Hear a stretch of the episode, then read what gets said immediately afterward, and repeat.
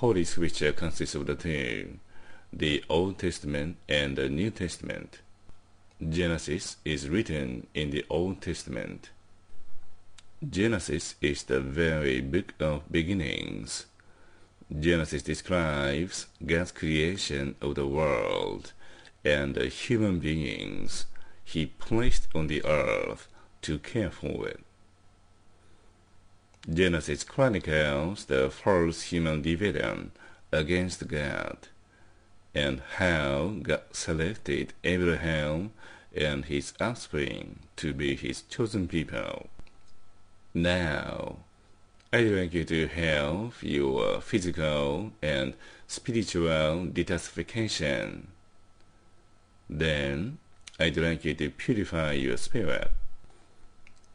In the beginning, God created the heavens and the earth. Now, the earth was formless and empty. Darkness was over the surface of the deep, and the Spirit of God was hovering over the waters. And God said, Let there be light. And there was light.